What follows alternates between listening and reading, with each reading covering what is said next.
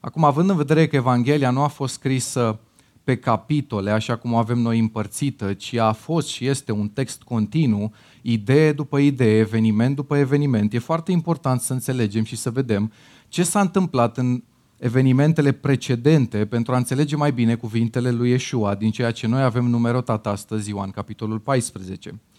Și toate aceste lucruri pe care le voi menționa, vă rog să vă gândiți la ele și să vă puneți puțin în atmosfera textului, în atmosfera contextului de atunci, să vă dați seama de cât de încărcată era de fapt perioada aceea și în special momentul acela. În capitolul 13 a fost cina cea de taină.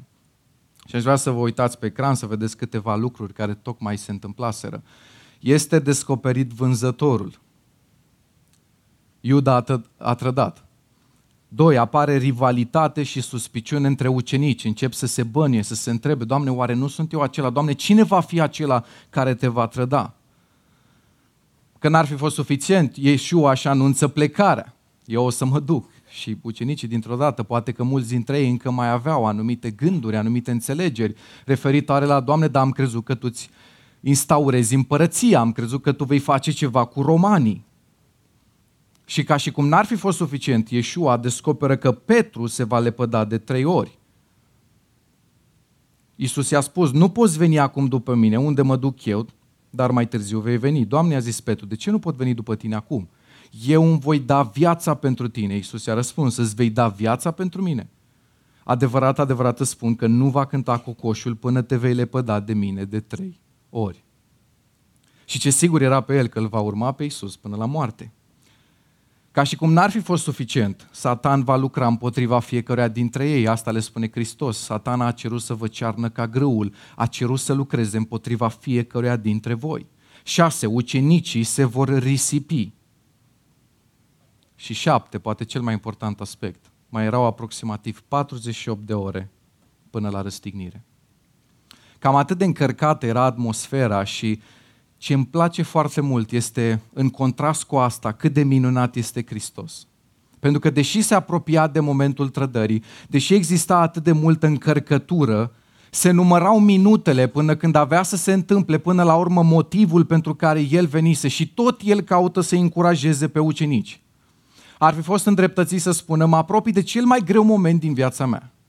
Mă apropii de un moment extrem de tensionat, mânia tatălui va fi pusă pe mine, tatăl mă va zdrobi ca voi să puteți să primiți iertare. Asta spune Isaia 53, tatăl a găsit cu cale să-l zdrobească pe fiul prin suferință. El ar fi avut nevoie de încurajare și totuși tot el este cel care îmbărbătează. Isus alege să-și pună privirile tot pe ei să încurajeze, să le fie alături și tocmai cu asta începe pasajul nostru de astăzi, versetul 1. Să nu vi se tulbure inima, aveți credință în Dumnezeu și aveți credință în mine.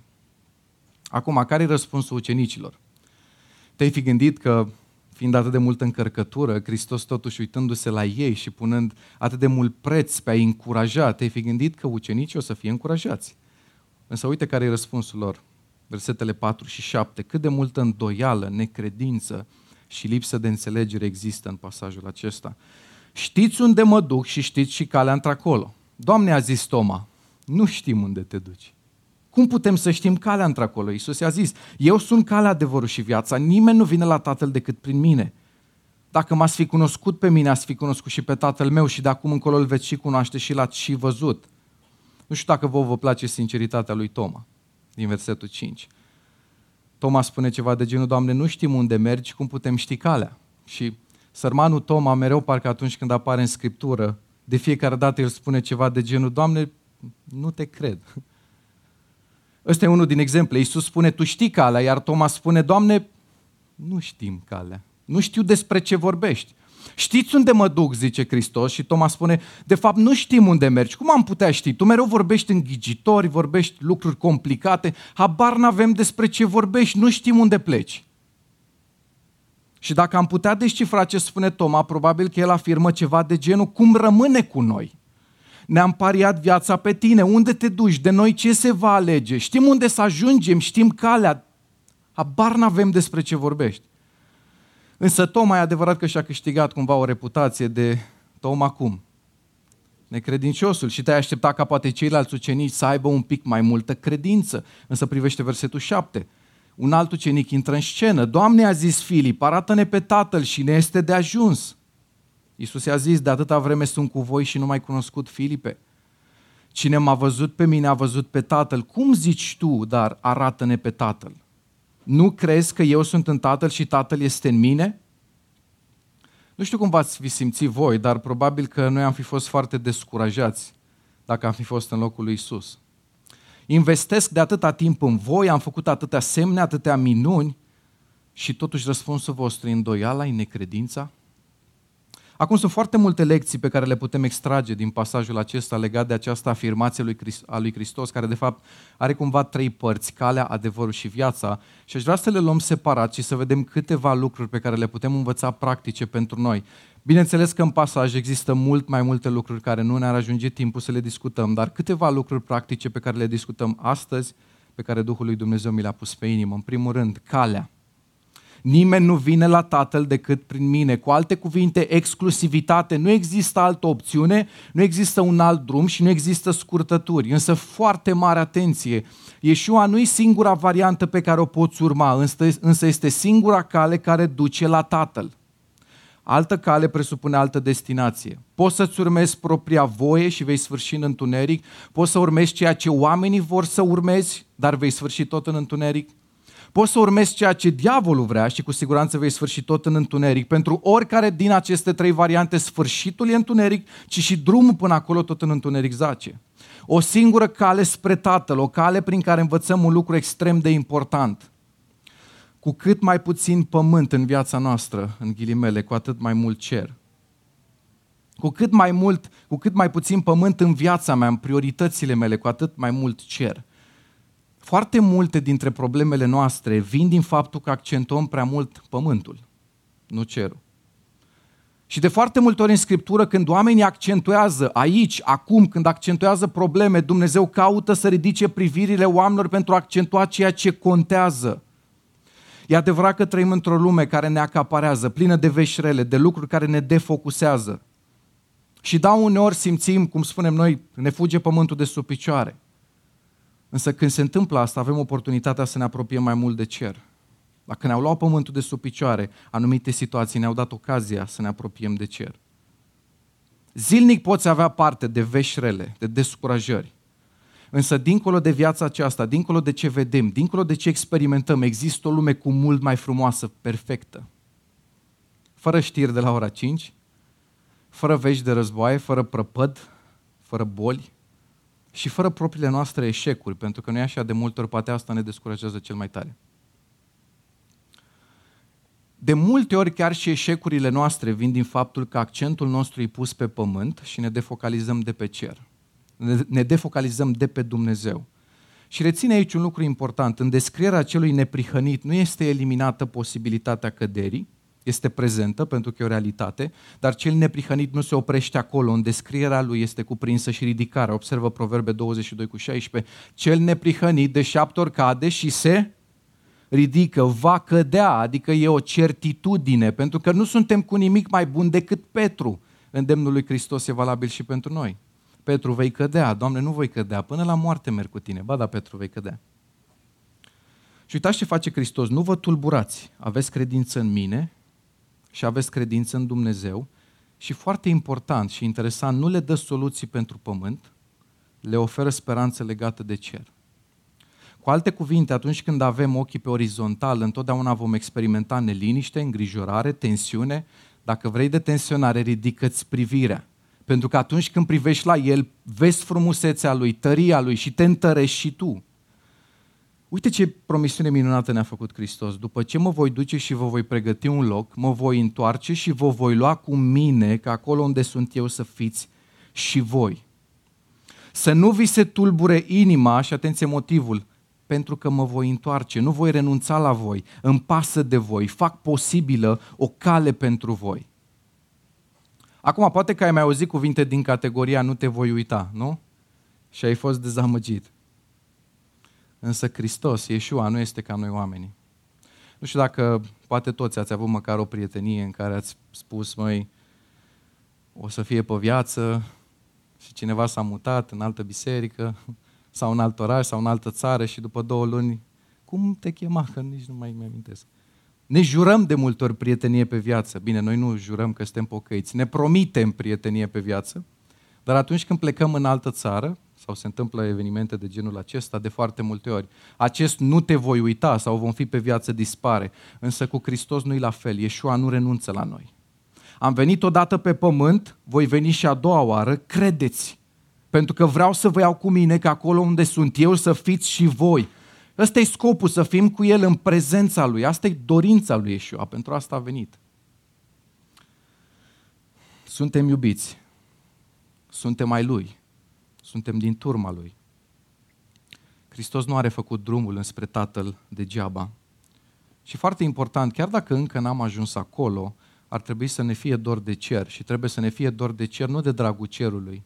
Știți că erau cântările acelea mai vechi cu Iane de pe pământ, că nu mai suportăm încercările. Nu asta ar fi ideea pentru care noi să ne dorim cerul. Ar trebui să ne dorim cerul de dragul acelui cu care vom sta o veșnicie. Spunea cineva că cerul e singurul loc de care mi este dor chiar dacă n-am fost acolo niciodată. Ție nu? Vedeți, am fost creați și n-am fost creați pentru lumea asta, nu am fost creați să aparținem pământului. Inima noastră tânjește după cer. Cu cât mai puțin pământ, cu atât mai mult cer, cu cât mai puțin din mine, cu atât mai mult din el. Așa cum am mai spus, tocmai avusese loc de mascarea lui Iuda, anunțul lui Iisus că va pleca, în științarea lui Petru. Rezultatul au fost acolo inimi tulburate, nedumeriți, îngrijorați, mirați, copleșiți, ce face Iesua în toată situația asta? Mut atenția de pe om pe Dumnezeu. Aveți credință în Dumnezeu și aveți credință în mine. Observă legătura în text dintre credință și inimă. Să nu vi se tulbure inima, aveți credință. Pentru că credința alungă neliniștea, îngrijorarea, tulburarea, risipește agitația aceea pe care de multe ori o avem. Însă foarte important, credința trebuie să fie în Dumnezeu, în Hristos, nu în forțele proprii, așa cum se întâmplă în cazul lui Petru. Voi merge cu tine până la moarte, îmi voi da viața pentru tine. Chiar dacă toți ăștia se vor lepăda, eu nu. Și a falimentat, pentru că s-a încrezut în forțele proprii. De aceea, între eu pot, n-am nevoie de Dumnezeu și eșec total, poți să pui semnul egal de fiecare dată. Și da, Petru nu a spus că nu are nevoie de Dumnezeu, n-a afirmat așa ceva, dar din faptele lui se vede că s-a încrezut în forțele proprii. Notează lucrul acesta frâiele vieților noastre nu pot fi ținute de două persoane. Cineva trebuie să ofere direcția, ori eu, ori Dumnezeu. Ori oamenii, ori diavolul. Însă cine se încrede în Dumnezeu este susținut de Dumnezeu. Dacă vreau să apuc eu frâiele, Dumnezeu mi le lasă. Dacă îi le dau lui, El le primește. De aceea dă-ile lui, încrede-te în El. Și astfel va fi mai mult din El și mai puțin din mine. Foarte important, calea. Calea lui Yeshua nu constă într-un set de reguli pe pe care să le respecti. Calea nu constă în reguli exterioare, ci într-o intimitate interioară dintre mine și Hristos care se reflectă în tot trăire exterioară. Asta înseamnă, printre altele, că învăț să nu mai privesc la mine, învăț să privesc la El. Calea despre care Hristos vorbește în pasaj nu e un set de reguli, ci este o persoană, adică Hristos. El spune, eu sunt calea. Nu eu am o cale, eu sunt calea. Și din păcate mulți pe cale se simt neprihăniți sau vor să se simtă neprihăniți, nu datorită lui Hristos, ci datoria, datorită faptului că ascultă de Dumnezeu. Ci da, ascultarea este bună, însă poți asculta cât vrei, nu asta te va duce la Tatăl. Singurul standard al neprihănirii pe care îl avem și care este acceptabil de Dumnezeu este neprihănirea lui Isus Hristos. De aceea notează-ți asta, desăvârșirea lui Hristos îmi este acordată astfel încât când Dumnezeu mă vede în Hristos, vede ascultarea perfectă a lui Isus. Și despre asta vom învăța mult mai multe în următoarea serie de mesaje atunci când vom ajunge în Iesua în care vom discuta despre identitatea creștinului. Asta e ceea ce îmi dă mie identitatea, nu ascultarea mea și viața mea imperfectă, pentru că asta nu are cum să mă ducă niciodată în cer. Calea, cu cât mai puțin pământ, cu atât mai mult cer, cu cât mai puțin din mine, cu atât mai mult din el. Adevărul, al doilea lucru. Vedeți, din vremea grecilor antici și până în zilele noastre, a fost mereu susținută ideea că adevărul este cum? Relativ. că nu există un adevăr absolut și că oamenii trebuie să decidă singur ce este adevăr, ce este minciună, ce e bine, ce e rău, ce e moral, ce e imoral, fiecare stabilește ce vrea. Și acest concept e cunoscut sub numele de relativism și deși capătă diverse forme, ideea de bază este aceeași, că nu există un standard absolut pentru adevăr, bine și moralitate. Însă Yeshua vine și afirmă nu doar că există un standard, însă afirmă că El este standardul. El nu spune doar că deține adevărul, El spune eu sunt adevărul. De aceea notează primul lucru legat de adevăr. Adevărul este o persoană, Yeshua. Prin urmare, singura variantă să cunoști adevărul e să-L cunoști pe Hristos. Uite ce spune el, vom cunoaște adevărul și adevărul ne va face liberi. Vom cunoaște pe Yeshua și Yeshua ne va elibera, ne va elibera de minciuni, ne va elibera de noi înșine. Adevărul absolut nu e ceva abstract. E cineva, adică Isus Hristos. Amintiți-vă la un moment dat, Pilat a pus întrebarea ce este adevărul. Și Hristos spune, eu sunt adevărul.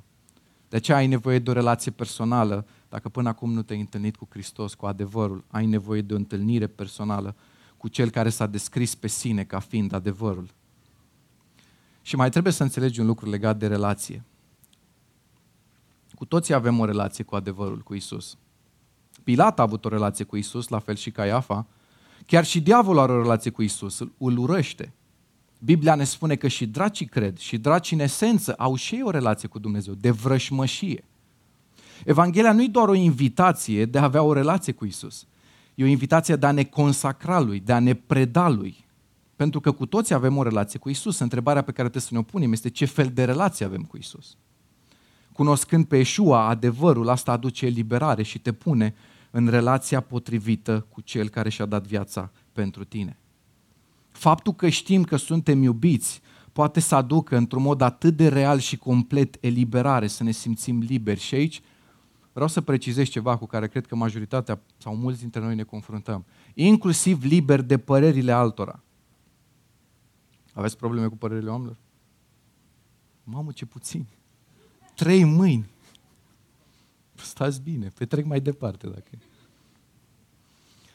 Mulți dintre noi suntem deranjați și afectați dacă cineva a spus ceva rău despre noi. Vreți să vă spun cum ar trebui să procedăm dacă am fi sinceri? Asta spui despre mine rău? Îți mai zic eu încă o sută. Încă nu știi tot. Îți mai zic eu dacă vrei. Pentru că tu știi că ce e în inima ta e de cel puțin 400 de ori mai rău decât ți-a zis persoana respectivă. Și dacă nu știi asta, unul Ioan ne precizează foarte clar. Cine crede că nu are păcat este un mincinos și cine? Adevărul nu este în el. De ce ne ofensăm atât de mult? Pentru că nu suntem liberi în ceea ce înseamnă părerile altora. Atenție, e important e să fim liberi, nu nepăsători. Este mulți care nu-mi pasă ce zici, că eu sunt liber de părerea ta. Dacă celălalt îți spune ceva care e adevărat, trebuie să-ți pese în schimbarea ta, pentru că îți pasă de Hristos și de relația cu El. Dar identitatea ta vine din altă parte, vine din relația cu Yeshua, cu adevărul.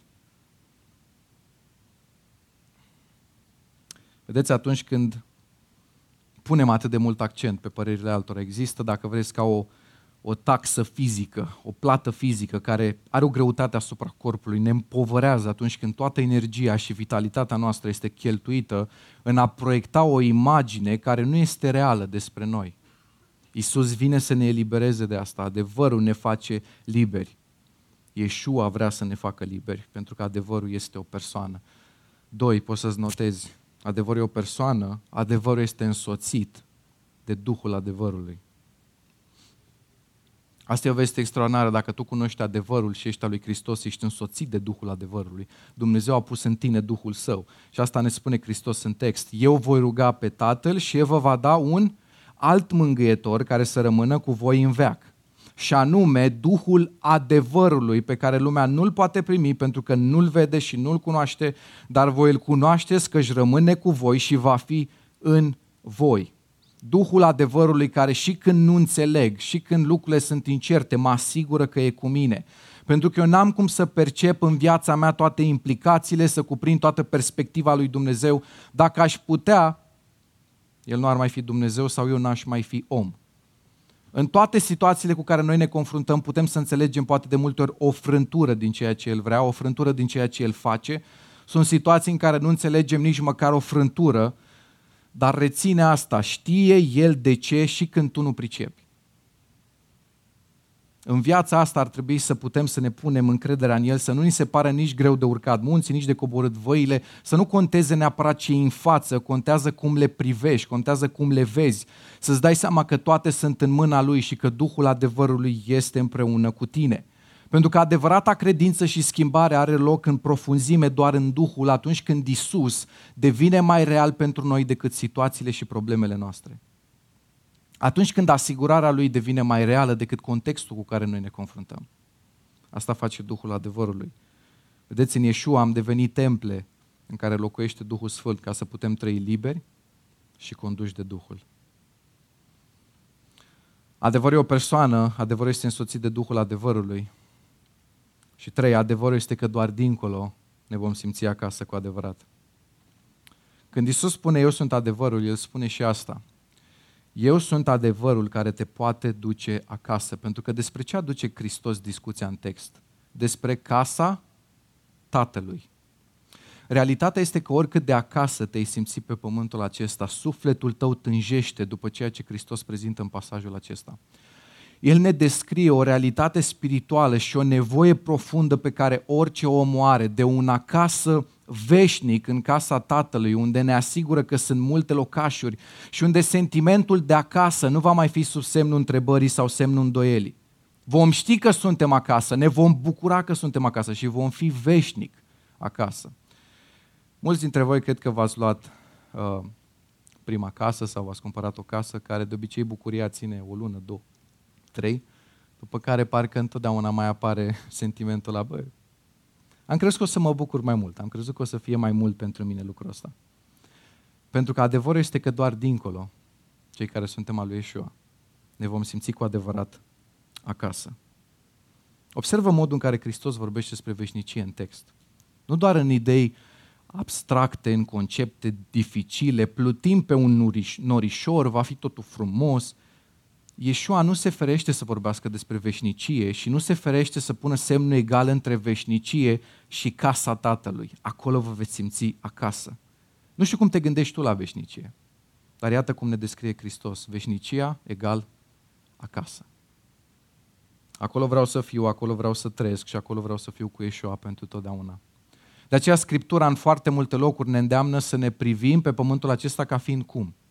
Străini și călători. Uneori nu ne place, că nouă ne cam place uneori pământul. Dar asta e modul în care noi ar trebui să ne privim dacă suntem ai lui Hristos. Vedeți, el nu a dat foarte multe detalii legate de natura locului unde se duce. Ce a considerat că e suficient să ne spună este că vom fi cu Tatăl o veșnicie. Și Iisus când le zice, știți unde mă duc și știți și calea într-acolo, nu i-a mințit, nu i-a păcălit, cu toate că ei la asta răspund, Doamne, nu știm, de unde să știm?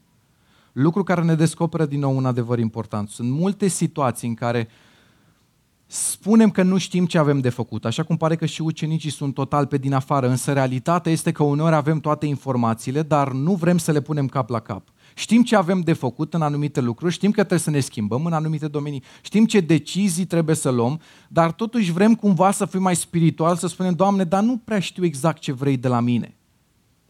Cartea Iov descrie același adevăr atunci când spune Dumnezeu vorbește când într-un fel, când în altul, însă omul nu ia seama. Uneori mai vrem ceva suplimentar, deși Hristos în cazul multora dintre noi ne-a oferit suficiente informații să știm ce avem de făcut. Ei spun, Doamne, nu știm unde să ne ducem, nu știm ce să ne facem. Și ei au și o soluție pentru asta, pentru că noi întotdeauna avem soluții în rugăciunile noastre. Doamne, dacă faci asta, o să știu că ești Tu. Doamne, știu că cuvântul Tău îmi spune că ar trebui să, dar uite, eu am o variantă puțin mai bună. Și uite ce soluție au ei. Arată-ne pe Tatăl și ne va fi de ajuns. Dă-ne încă o experiență care să ne convingă. Vă întreb câte experiențe au avut în trei ani jumate? Credeți că suficiente? Ei spun, Doamne, încă una și ne este de ajuns. Arată-ne pe Tatăl. Însă în timp ce Filip vrea o manifestare, o experiență, Iesua oferă o asigurare. le oferă o promisiune. Ieșua nu ne-a spus doar că El este adevărul, lăsându-ne pradă minciunilor permanente din jurul nostru, dar a pus în noi Duhul adevărului ca să ne conducă și ne-a dat o asigurare care trece dincolo de pământul acesta și vorbește despre veșnicie. Ne explică că dincolo, într-adevăr, ne vom simți cu adevărat acasă. Ceea ce înseamnă că sentimentul de îndoială, de neputință ar trebui în viața noastră să fie contracarat nu doar cu ideea să sperăm la un viitor mai bun, ci cu realitatea că într-o zi vom fi cu adevărat acasă și lucrurile nu vor mai fi firave, nu vom mai fi atât de mult schimbabile în viața noastră, nu vom mai fi atât de ușor afectați de situații, conjuncturi, încercări. Cu alte cuvinte, când vrei o asigurare temporară sau dacă mereu vrei asigurări temporare, la fel ca Filip, aduți aminte că Iesua ți-a lăsat o asigurare veșnică. Și veșnicul ar trebui să înghită temporarul ăla de care te temi. Calea, adevărul și viața. Cine îl are pe Iesua, are parte de viața din belșug, care se continuă în viața veșnică. La ce ne gândim noi de obicei când auzim ca la adevărul și viața? Viața. Ne gândim la viața care? Păi, de multe ori ne gândim la viața asta. Asta e adevărul. Însă, într-o lume în care moartea e o realitate inevitabilă, Iisus ne oferă o perspectivă asupra vieții veșnice care ne așteaptă în prezența sa. Observați Ioan 14, 2 cu 6, despre ce vorbește el în contextul în care vorbește despre viață. În casa tatălui meu sunt multe locașuri. Dacă n-ar fi așa, v-aș fi spus. Eu mă duc să vă pregătesc un loc și după ce mă voi duce și vă voi pregăti un loc, mă voi întoarce și vă voi lua cu mine, ca acolo unde sunt eu să fiți și voi. Știți unde mă duc și știți și calea într-acolo. Doamne a zis Toma, nu știm unde te duci, cum putem să știm calea într-acolo? Iisus i-a zis, eu sunt calea, adevărul și viața. Nimeni nu vine la Tatăl decât prin mine. Despre ce vorbește Hristos în text? Despre veșnicie. Ceea ce ar trebui să ne conștientizeze de un adevăr extrem de important pe care îl pierdem de multe ori din discuție, că cel mai scump lucru pe care îl cheltuim este timpul. Și avem și o ilustrație care sper eu să ne ajute să înțelegem mai bine cât de prețios este timpul. Dă-mi pe aici, Cornel, ca să nu... Uh-huh.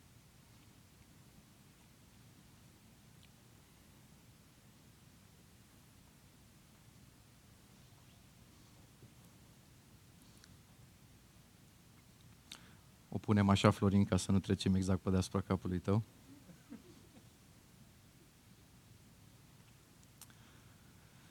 Toată lumea vede bucata asta roșie? Asta e viața ta pe pământ. Cealaltă bucată pe care o vedeți încolo și care nu reprezintă decât poate 5-600 de ani din veșnicie, ar trebui să reprezinte și să te gândești la veșnicia ta. Unde sunt cele mai multe frământări ale noastre? Legate de bucata asta pe care o vei avea o veșnicie sau legate de partea asta? Hai fiți sinceri. Partea roșie indiferent de categoria în care ne aflăm. Unii nu vrem să ne dăm viața lui Hristos și vrem să trăim pentru noi și spunem, vreau să trăiesc asta, să-mi trăiesc viața, carpe diem, trăiește clipa, vreau să trăiesc cum vreau. Și pierde din vedere că există o veșnicie care ne așteaptă. Alții poate suntem mai lui Hristos, dar ne mulțumim cu mediocritatea și spunem, dacă intru undeva într-un colțișor acolo în cer, mie mi-e suficient. Și nu vrem să lăsăm mai mult din ceea ce este Hristos să devină pentru noi motivul pentru care trăim, centrul vieții noastre. Împărăția Lui să fie motivul pentru care noi trăim, nu împărăția noastră.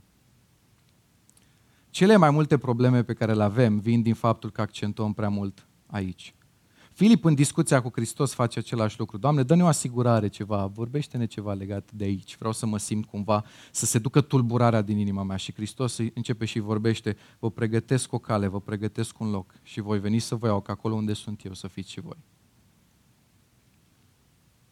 Știți ce este mai este interesant?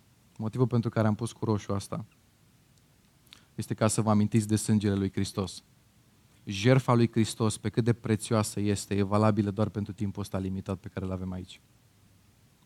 Dincolo nu mai are nicio importanță. Și viața veșnică și prețul vieții veșnice a fost însăși viața lui Iesua. Uitați ce spune Biblia în Corinteni 15. Dacă numai pentru viața aceasta ne-am pus nădejdea în Hristos, atunci suntem cei mai nenorociți dintre toți oamenii. E interesant că nu zice mai nenorociți dintre credincioși, dintre toți oamenii. Gândește-te la toți oamenii de pe pământ și dacă noi suntem ăștia care ne punem doar pentru asta încăderea în Hristos, zice dintre toți. Nu-i de mirare că atunci când ne concentrăm doar pe asta, avem atât de multe probleme. Atunci când întotdeauna ne dorim o viață mai bună aici, promisiuni împlinite aici, răspunsuri la rugăciune aici și pierdem din vedere că ne așteaptă o veșnicie. Adică nu se va termina niciodată. Dacă numai pentru viața aceasta ne-am pus nădejdea în Hristos, atunci suntem cei mai nenorociți dintre toți oamenii. Noi vrem aici, acum și Hristos zice, mă duc să vă pregătesc un loc. Eu am ceva cu mult mai important pentru voi, nu doar pentru aici. Deși și aici voi fi cu voi. Eu mă duc la Tatăl, dar vă trimit Duhul adevărului care va fi în voi, va fi cu voi. Nu vă voi lăsa orfani. Și în același context în care vorbește despre Duhul adevărului, vorbește despre faptul că El vine ca un mângâietor pentru că știe situațiile cu care ne confruntăm, știe dorințele pe care le avem, știe neajunsurile noastre, știe contextele noastre, situațiile noastre, problemele noastre. Ne asigură și pentru aici. Dar ne ridică un pic ochii și spune, priviți că vă așteaptă o veșnicie care e cu mult mai importantă. Nu știu în ce categorie ești tu. Dacă viața ta aparține lui Hristos și dacă ți-ai asigurat ce se va întâmpla după ce bucata aia roșie se va termina. Nu știu dacă ești al lui Hristos și tot, totuși poate ești prins de apatie și de o stare de om căldicel. Tu știi exact în ce situație te afli, însă dăm voie să spun că cel mai motivant lucru care ar trebui să ne motiveze pentru noi n-ar trebui să fie faptul că dându-ne viața lui Hristos o să avem o viață mai bună. Și că dându-ne viața lui Hristos o să trăim cu Hristos și aici și dincolo. Prețul vieții veșnice a fost viața lui Iesua și vreau să vă spun ceva interesant. Pe cruce, atunci când Isus a spus s-a sfârșit, este un cuvânt telestai, un cuvânt care se folosea în, în trei situații, afaceri, tribunal și război. Și însemna următorul lucru. Când Isus a afirmat s-a sfârșit, înseamnă trei lucruri. Datoria păcatului tău e plătită complet, sentința noastră pentru ce meritam a fost achitată complet bătălia împotriva diavolului a fost complet câștigată. Iisus pe cruce nu a zis, în sfârșit am scăpat. În sfârșit tot chinul. S-a sfârșit. Adică mi-am încheiat alergarea așa cum ar trebui. Și asta mi-aș dori să putem să spunem și noi la final. Și în ziua aceea să putem să auzim cuvintele Tatălui care ne spune, veniți, binecuvântați Tatălui. Ați fost credincios în puține lucruri, vă voi pune peste multe lucruri. Cum trăim pe acest pământ determină locul unde ne vom petrece veșnicia. Însă foarte, foarte interesant, cunoscându-L pe Yeshua, noi începem să experimentăm puțin din ce înseamnă veșnicia încă de aici, de pe pământ. Observă ce spune Ioan 17. Viața veșnică este aceasta. Să te cunoască pe tine, singurul Dumnezeu adevărat, și pe Isus Hristos pe care l-ai trimis tu. Prin urmare, viața veșnică nu e doar despre a trăi pentru totdeauna, ci este centrată pe o legătură profundă cu Divinul, adică cu Yeshua. Viața veșnică nu e doar un loc, ci o întâlnire cu Tatăl prin Yeshua, care poate să înceapă aici, poate să înceapă și astăzi dacă nu ai avut-o. Viața veșnică nu e doar despre o împărăție viitoare, ci este despre o împărăție prezentă. Când Hristos spune, Eu sunt calea, adevărul și viața, nu spune că e doar pentru viața pe care o trăim aici și acum, ci că în el avem adevărata viață, iar adevărata viață nu e viața de aici. E viața veșnică pe care o experimentăm acum puțin, dar în toată plinătatea ei dincolo. Tot ceea ce noi vorbim, tot ceea ce noi discutăm adesea, speranțe, planuri, frământări, de cele mai multe ori toate au treaba asta comună, numitorul ăsta comun lucruri care sunt temporare. În momentul în care Yeshua vorbește despre viață, în momentul în care El decide lucruri și orchestrează evenimente în viața ta, când alcătuiește planuri, când te cheamă să renunți la anumite lucruri, când te pune să iei anumite decizii. Toate au un numitor total diferit, opus de cel pe care l-ai tu. Dacă numitorul tău comun în tot ce poți gândi sau calcula e timpul, numitorul lui comun în tot ce face este veșnicul. De aceea Biblia ne explică de multe ori că pe cât sunt de departe celor de pământ, pe atât de departe sunt gândurile noastre de ale Lui. Atunci realizezi ce zice Hristos, că El e calea. Nu-i doar o cale pentru aici și acum, nu-i doar o cale pentru temporarul nostru. Vino la Isus ca o viață mai bună, nu, nu despre asta e vorba. O viață mai bună în cinci pași. O viață în care să fii mai morală. O viață în care să meargă viața un pic mai bine pe pământ. E calea spre o împărăție veșnică. Nu o cale, calea spre Tatăl. E adevărul. Viața veșnică spre locul acela unde nu o să mai tânjim după altceva. Unde nu o să mai simțim oricâte am avea că ceva tot lipsește. Și Isus nu se ferește să vorbească în termeni exclusiv despre asta, să spună doar prin mine, doar în mine. Vedeți, ucenicii în momentul acela au fost cuprinși de tulburare. Pentru că în modul în care ei înțelegeau lucrurile, părea că urmează să fie lăsați singuri pe pământ. Și de multe ori, din perspectiva noastră, multe lucruri prin care trecem sau pe care Dumnezeu le face sau nu le face, poate să pară că suntem lăsați singuri. Însă, din perspectiva lui veșnică, se ducea să le pregătească un loc. Și un ultim gând cu care să rămânem. În Coloseni 1, Pavel ne spune că Isus este chipul Dumnezeului invizibil. Vrei să știi cum este Dumnezeu? Uită-te la Iesua, Iisus Hristos și lasă-te fascina de El. Și gândește-te la asta, că dorința Lui cea mai mare. Acolo unde sunt eu, să fiți și voi. Ne poate duce Iisus acasă? Răspunsul la această întrebare pe care El o oferă este Eu sunt calea, adevărul și viața. Nimeni nu vine la Tatăl decât prin mine. Destinația Tatăl, calea Iesua. Haideți să ne ridicăm.